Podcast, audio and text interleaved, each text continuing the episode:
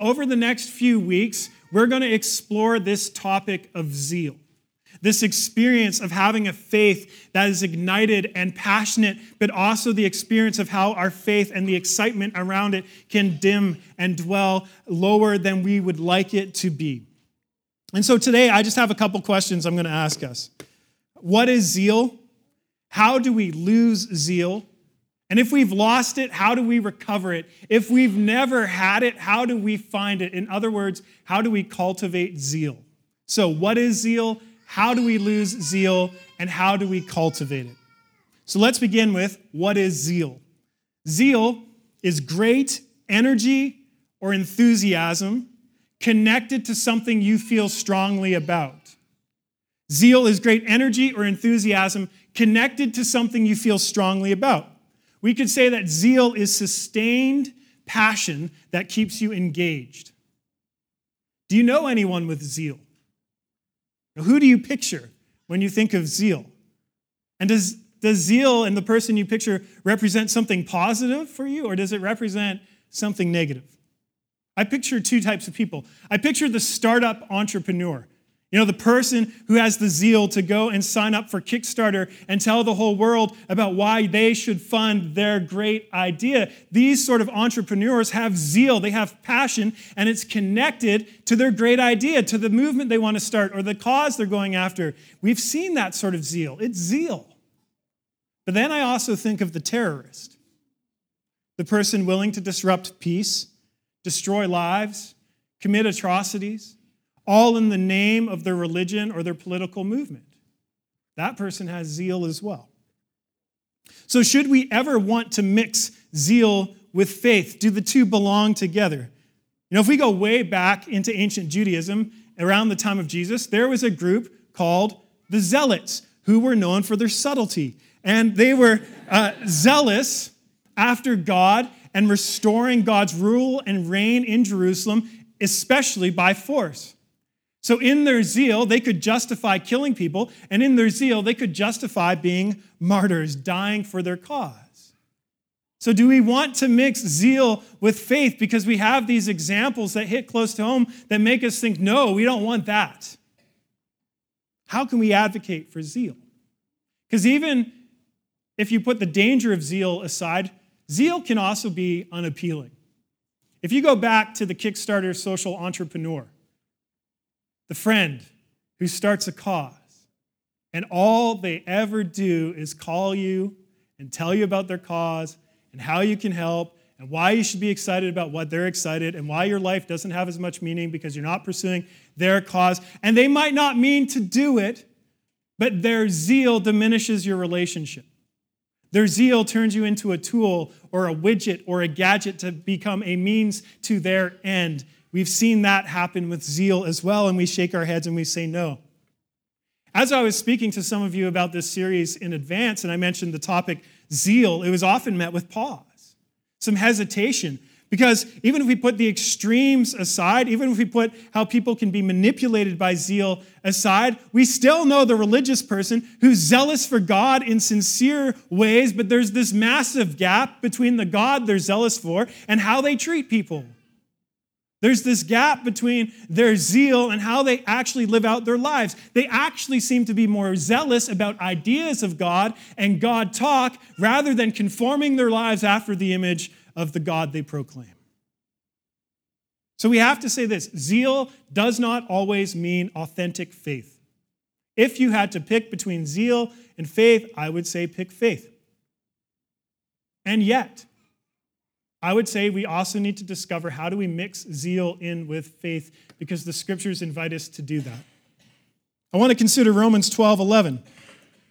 Paul writes, Do not be slothful in zeal, be fervent in spirit, serve the Lord. Do not be slothful in zeal, be fervent in spirit, serve the Lord. Spude, that's the Greek word for zeal. Spude, it's fun to say, try it with me. Pretty fun, right? It sounds a lot like speedy, spude. When Paul says zeal here, he's talking about a liveliness of spirit, a quickness of heart, that when you think of Jesus, when you hear his name, when you think about what Jesus may be asking you to do, you move in the direction of Jesus with some haste and with some speed and with some excitement because you want to be with him. You have zeal to walk with him. This is what Paul's talking about when he says zeal. When he says zeal, he says you're actually fervent in spirit. He means that your spirit is alive. Fervent is literally boiling. You're boiling in spirit, or as some translations put it, you're aglow in spirit. Your spirit lights up over the name of Jesus. Or the common phrase in some Christian circles, you're on fire for the Lord. It's all a way of describing zeal, boiling, glowing, on fire, things you would never literally want to be, but definitely want to be in the Lord.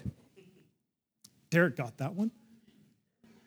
Once again, zeal is great energy or enthusiasm connected to something you feel strongly about. And in this pa- passage, that zeal is connected to Jesus. Your enthusiasm, your energy, your all is connected to this warmth and depth in your heart that you have for the name of Jesus, and not just the name of Jesus, but his presence and his love and his passion. But this isn't where Paul stops. Paul isn't concerned about just mustering up your emotions so that you have a nice emotional high or a nice emotional state. He knows that zeal is much more than just emotions, it's a motivation. And as a motivation, zeal can lead us off course, as we've looked at. And that's why this passage ends with a focus for our motivation, for our zeal to look at. If you're going to be zealous for anything, serve the Lord. We could hear Paul put it like this Kindle your enthusiasm for Jesus. Keep the fire burning bright within you so you're ready and you're eager to do whatever Jesus models for you and anything he asks of you. Keep that fire burning bright so as you walk in the ways of Jesus, you're eager to do so no matter what he asks of you. Your zeal must be focused toward him. In other words, be zealous to serve him and no other agenda, especially not your own. So that's healthy zeal a zeal connected to Jesus, a zeal that wants to seek after serving Him and walking in His ways. Not a dangerous zeal, not a fanatic zeal, but healthy zeal. But we also need to look at how Paul begins this sentence with a negative Do not be slothful in zeal. If we lose zeal, we become sloths. This is a sloth. You're not as cute as it when you lose your zeal, but this is a sloth. Did you know their scientific name is Bradypus, named after Brad, who discovered them? And Bradypus in Greek literally means slow feet. Brad was very literal. Of course, this is what sloths are famously known for being really, really, really, really slow. They are the slowest mammal on the planet.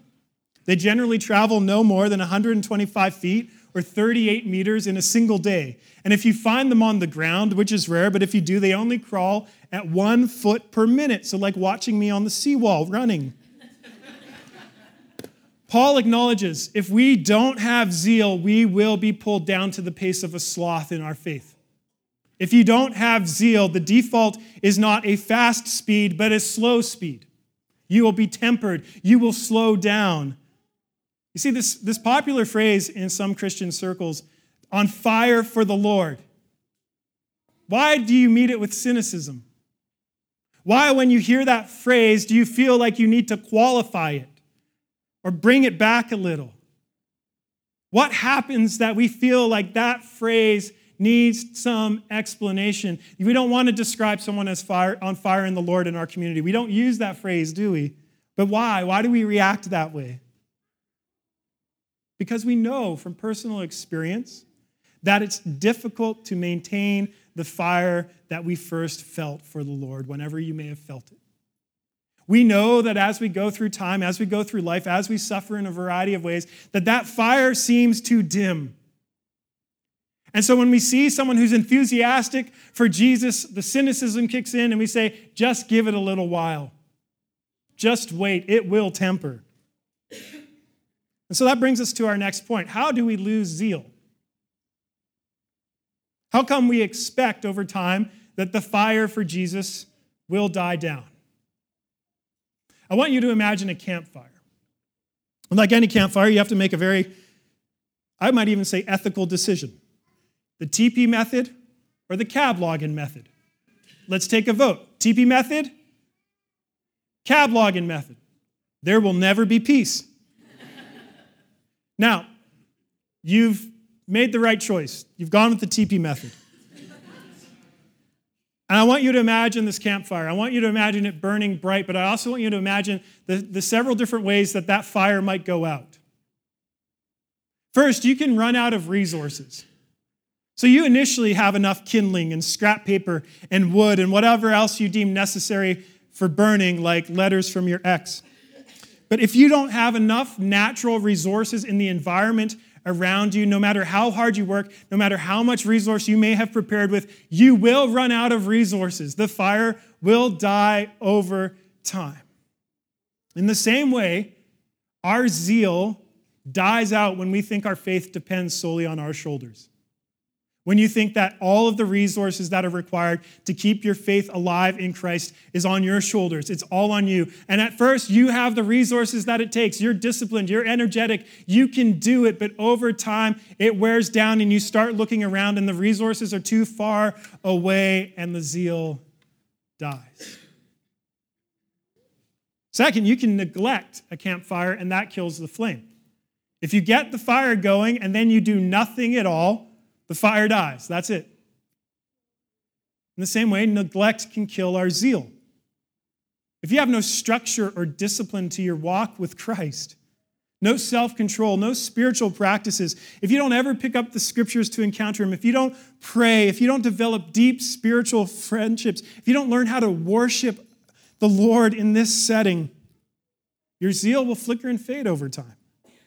You see, your faith might remain intact, you might believe all the right things, but your passion for chasing after Jesus and walking in his ways, that starts to lessen and lessen and lessen because you haven't provided any structure for the flame to burn brightly and to continue receiving the oxygen it needs for the fire to burn brighter still. But there's another way you can kill the fire you can suffocate it. You can add too much wood not enough oxygen gets in, and so it dies. The poem by Edna St. Vincent Millay captures this well. My candle burns at both ends. It will not last the night. But ah, my foes, and oh, my friends, it gives a lovely light. You see, when we burn our candles at both ends, we will burn brightly for a season, but we will inevitably burn out. And this has become such an endemic and problem in this generation that burnout has been added to the DSM as a diagnosable uh, disorder for people in their mental health and well being. Of course, though, burnout is not limited to our work. It's actually easy for our spiritual convictions to take root us in us in such a way that we work all the more harder. And so you start finding it hard to say no to good things because surely if it's a good thing, it must be from God and He'll give me the energy I need to do and go after that. And so you ultimately end up saying yes to everything. But over time, you do too much because you have no boundaries and you confuse workaholism or burning yourself out with being faithful to Jesus and serving Him. And over time, there's not enough room for oxygen. There's not enough room for that fire to burn, and so it starts to burn out. You've smothered the flame. So you can run out of resources. You can run out of that self dependency. You can neglect the flame because you never gave it structure to burn.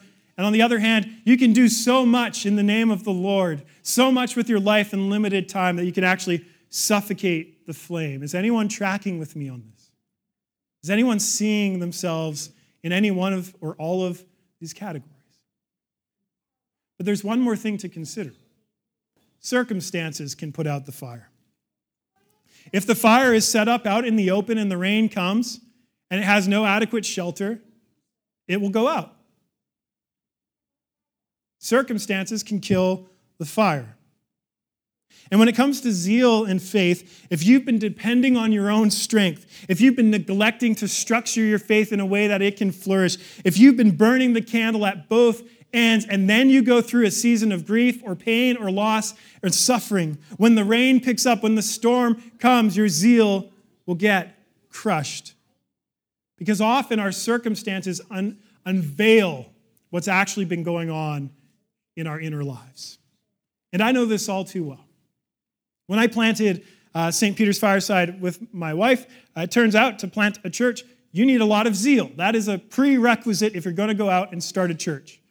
And so we planted St. Peter's and we moved back to Vancouver in January 2012, and we were full of faith and zeal. We had fundraised, we had been trained, we were sent with a community of support and prayer. And then a year later, we launched Sunday services in this room, and there was movement. There were people getting baptized, there were people who had been disenfranchised from faith, returning to faith. New community was developing, and some of you have been here since day one. It was harder than we imagined, but it was also better than we imagined. But one month after launching services in November of 2013, one month on our fourth Sunday, a friend and mentor of mine committed suicide. And it crushed me. Now, before I say anything else, I want to say this. If you have suicidal ideation, if you think this world would be better off without you, I know you won't believe me right now, but you need to hear this. You are dead wrong. Your life matters. Your story matters, and this world would be significantly less without you. So, if you struggle with suicidal ideation, if you even have a plan or a means or an intention, we want to encourage you to call a hotline or to reach out to someone in your, your family or to reach out to someone in this community. We will walk with you through that darkness and not try to heal you with platitudes, but to bring healing through presence and friendship and patience. So if that's where you're at, before I say anything else about my own story, I want you to know there is no shame to admit that you're not okay and that you need help. And I know from firsthand experience when my friend Isaac committed suicide, it crushed me. Isaac, uh, he had baptized Julia and I. He officiated our wedding. He offered me my first job in ministry. He's the one who taught me how to preach and make jokes that don't land. I came to Vancouver with his way of doing ministry in mind. I actually came to Vancouver hoping to share how deeply impacted by him and Summit Church I had been with other people. And much of what St. Peter's Fireside is, is because of the impact Isaac had on my life and Summit Church. That's not that I idolized him, I knew he was but a man. He deeply led me in the ways of Jesus. And then Isaac committed suicide and immediately ministry stopped making sense. But I was young. And, well, I wasn't that young, but the church was young and brand new. I have this church plant and suddenly no desire for ministry. And I was hurt and I was grieving and I was confused, but I still had faith in Jesus. That hadn't changed. I just found out I no longer had any zeal. So I just threw myself into the work. So just be faithful, just do the work. Work hard for the Lord, but with no zeal. And I started going through the motions. I did what was required of me, of me as best as I could. I preached, I counseled, I tried to lead this church. And six months after his death, I was burning out, and Don Lewis and a few other leaders in our community gently forced me to take one month off, which they say you should never do in the first year of a church plant. And I'm so thankful for the loving support of leaders like Don and others who say like, your life and your well being is not worth sacrificing on the mantle of ministry. But what happens when you have faith without zeal? What happens? Well, Paul says that we become slothful. Essentially, our hearts grow slow and indifferent. We start going through the motions. We lack a spiritual fervor and then cynicism creeps up, or skepticism creeps up. Unhealthy doubt starts to settle in our souls. And so we might not lose our faith in Jesus. We might believe all the same things with the same conviction, but if we're, not, zealous and eager to serve Him, to walk with Him, we will serve something or someone else. And ultimately, we usually turn inward and start serving ourselves, doing whatever we want, serving our own whims and fancies and desires and sinful inclinations. And I'm not saying this from an ivory tower.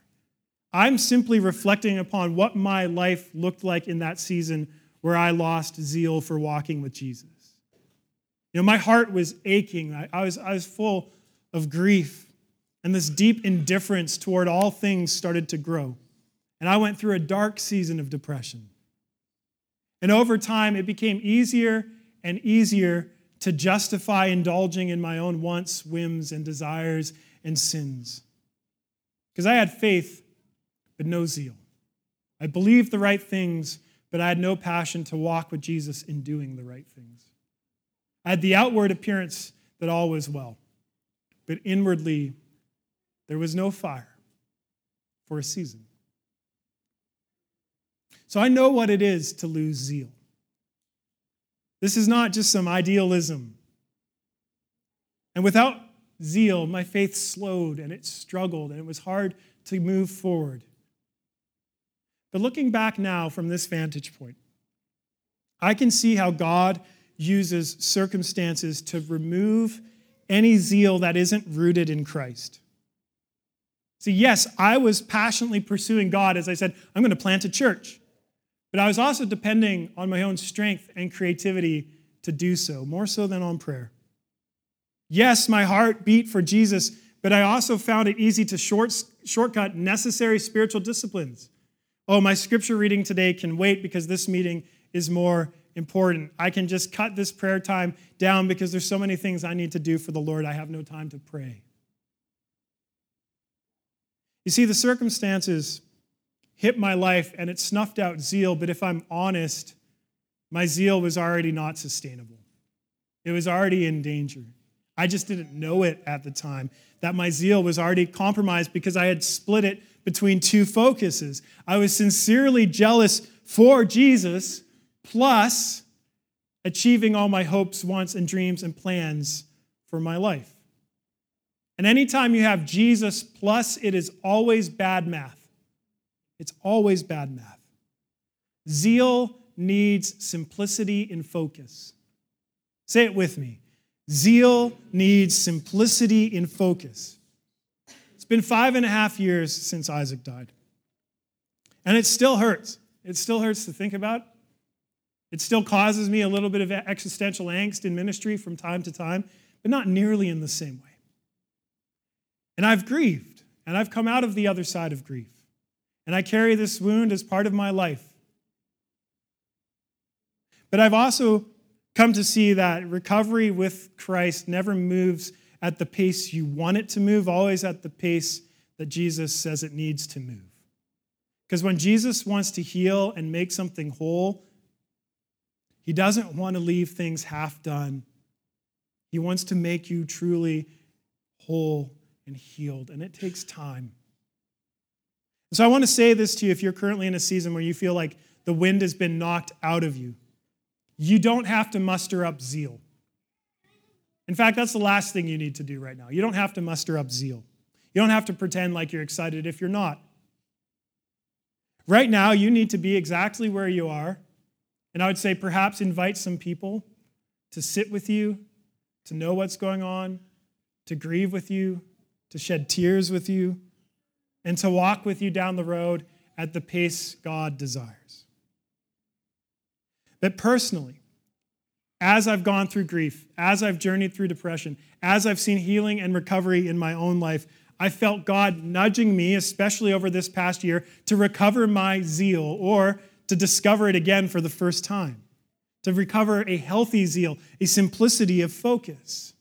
So if we've lost zeal, how do we recover it? If we've never had zeal, how do we find it? How do we cultivate zeal? Well, let's go back to our campfire. The first movement in recovering zeal is this we have to move from self sufficiency to interdependence. Self sufficiency to interdependence. If you look at Romans 12 11 in different translations, you'll notice that these Bibles come at it in different ways. The NIV says, keep your spiritual fervor. And the RSV says, be aglow in the big S spirit. So is Paul telling us to keep our spirits energized, or is he telling us to be excited about the Holy Spirit? Well, translators can't agree. But in the big picture, it's both. You can't keep your own spirit alive for long without an ongoing encounter of God's love in the presence of the Holy Spirit. You see, we live in a generation that has been taught and told that your autonomy and your ability to chase after your dreams is the ultimate thing you should live for, that you have and what it takes in of yourself to get there. And don't get me wrong, some of that can be leveraged for good.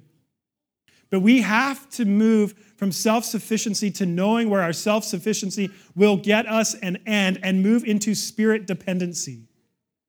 As I started to heal, as I started to recover zeal, it came through ongoing experiences in simple ways of God reminding me that, Alistair, I love you. It happened just the other day. Through the summer, I've been doing my morning prayers up at the law courts by that uh, water fountain. And I just thought God's roar is greater, greater than any waterfall, especially this man made one. And God said to me quietly in my spirit, And so is my love greater than this roar of a waterfall. So the next day, we drove to Shannon Falls because I wanted to hear a real waterfall. It turns out it doesn't compare to Victoria Falls or Niagara Falls, but it was loud enough to remind me that behind this cosmos, behind everything you can see in the invisible world, in the eternal world, is a fierce and strong and powerful love for you that does not fluctuate in your circumstance. To be reminded of that, to encounter that again and again. And again, we have to move from self dependency to spirit dependency. We have to see God speak to us and pour his love into our hearts as he promises to do. And if he says he'll do it, Romans 5 5, I only think it's fair we hold him to his word.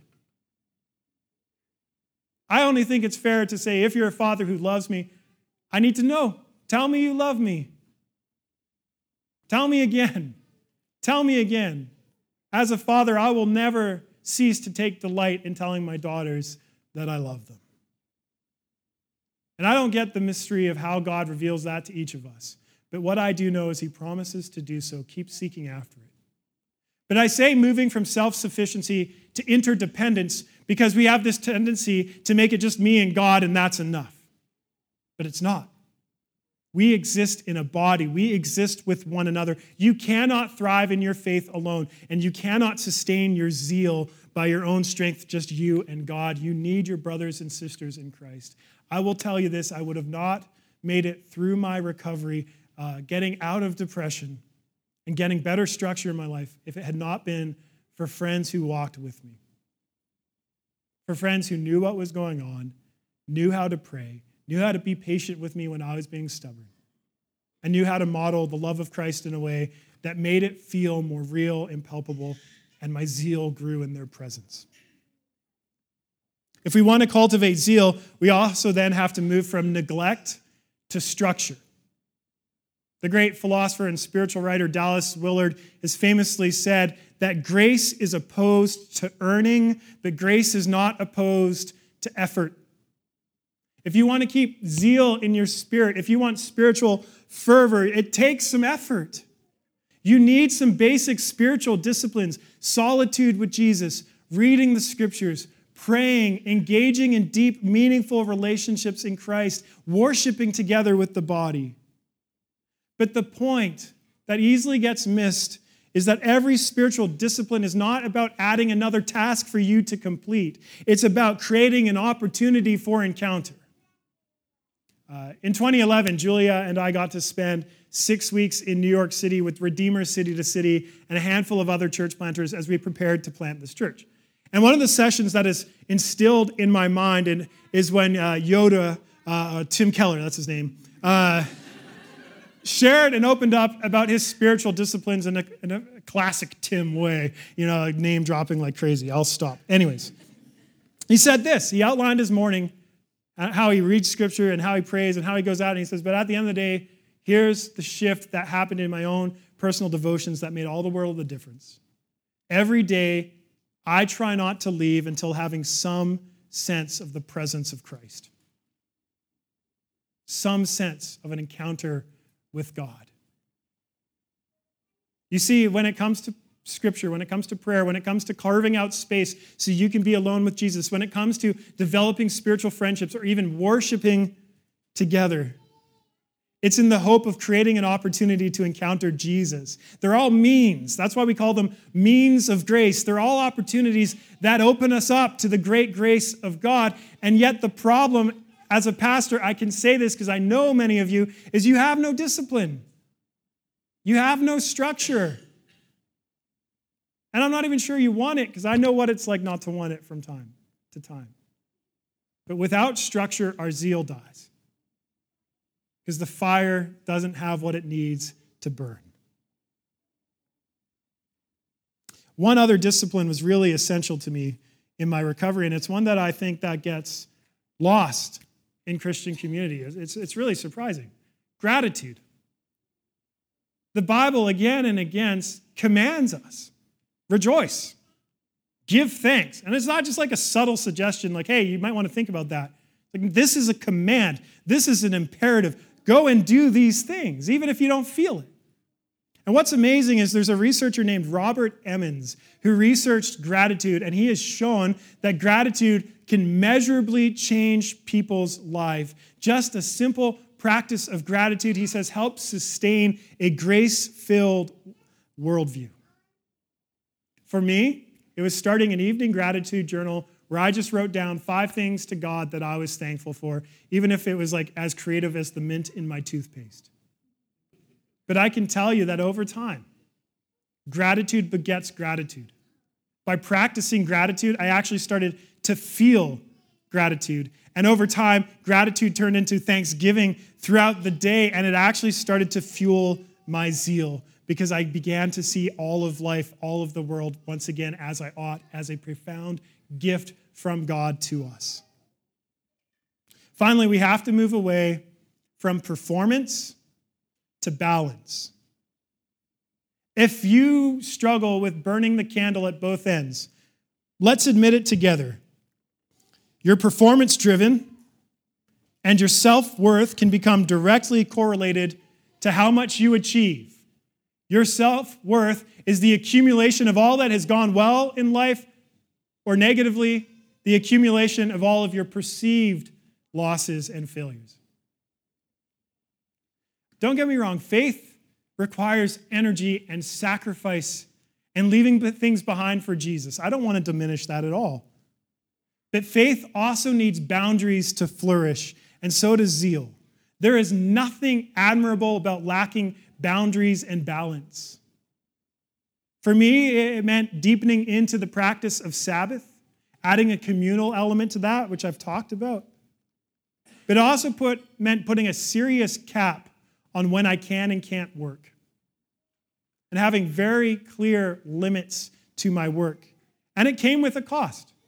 It meant I became less available to many of you. It meant that I wasn't able to do everything I would want to do.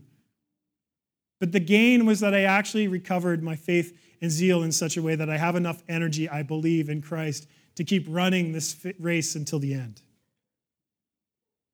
We need to have balance and boundaries. We need to be able to say no to things so we can say yes to the right thing.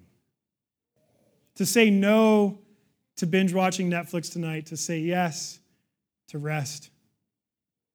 To say no to picking up your phone first thing in the morning so you can say yes to reading a psalm and trying to connect with Jesus. So, from self dependency to interdependence, from neglect to structure, from performance to balance, that's how we sustain zeal. Zeal needs simplicity and focus, and all of these things help us gain that simplicity of focus. We need to encounter the living spirit of Jesus Christ himself. We need structure in our lives to help us have opportunities for that, and we need to balance our lives so that we're not uh, shortcutting our lives with burnout. But we can't control our circumstances. I have no formula for you there. None of us are going to get through life unscathed. But if you're going through a season of loss and pain and you're wondering, I don't know that I have this zeal, I don't even know how my faith is doing. I want you to know that God's intention is never to crush us. Jesus fulfilled the prophecy of Isaiah a bruised reed he will not break, and a smoldering wick he will not quench.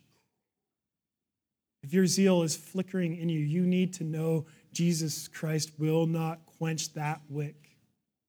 I can tell you from experience, he's gentle. He'll meet you there. He'll walk down the road of recovery. He'll walk down the road of healing, and he'll help build the structure around that candle so that fire can once again burn brightly once it is ready. But more importantly, and this is what I want you to take home our zeal always depends on God's zeal for us. God is zealous for us. He's enthusiastic about us. He's passionate about us. There's a passage in the ninth chapter of Isaiah that often gets read, read at Christmas. Here's how it goes The people who walked in darkness have seen a great light. Those who dwelt in the land of deep darkness, on them has light shone. For to us a child is born, to us a son is given. And the government shall be upon his shoulder, and his name shall be called Wonderful Counselor, Mighty God, Everlasting Father, Prince of Peace. Hopefully, most of you have heard this passage. Do you know the last verse? The zeal of the Lord will do this. God's zeal for us is why he sent his son into the world. God's energy and enthusiasm and passion about us is why Jesus incarnated on this earth and carried a cross through the dirt and was crucified upon it for the redemption of our lives. All because God is zealous for us and passionate about us and loves us. The most passionate people I know in the Christian faith who have healthy zeal always have this in common. They know that God's love for them is greater than their love for God, and that spurs them on all the more because God loved us first. God is zealous for us. It does not flicker and fade, it is steadfast and unchanging.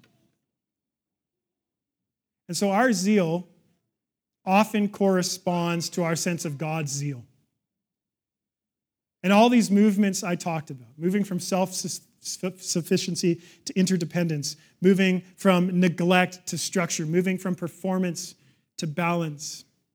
We're just trying to create the space and opportunity to encounter God's zeal for us, His love for us again and again and again.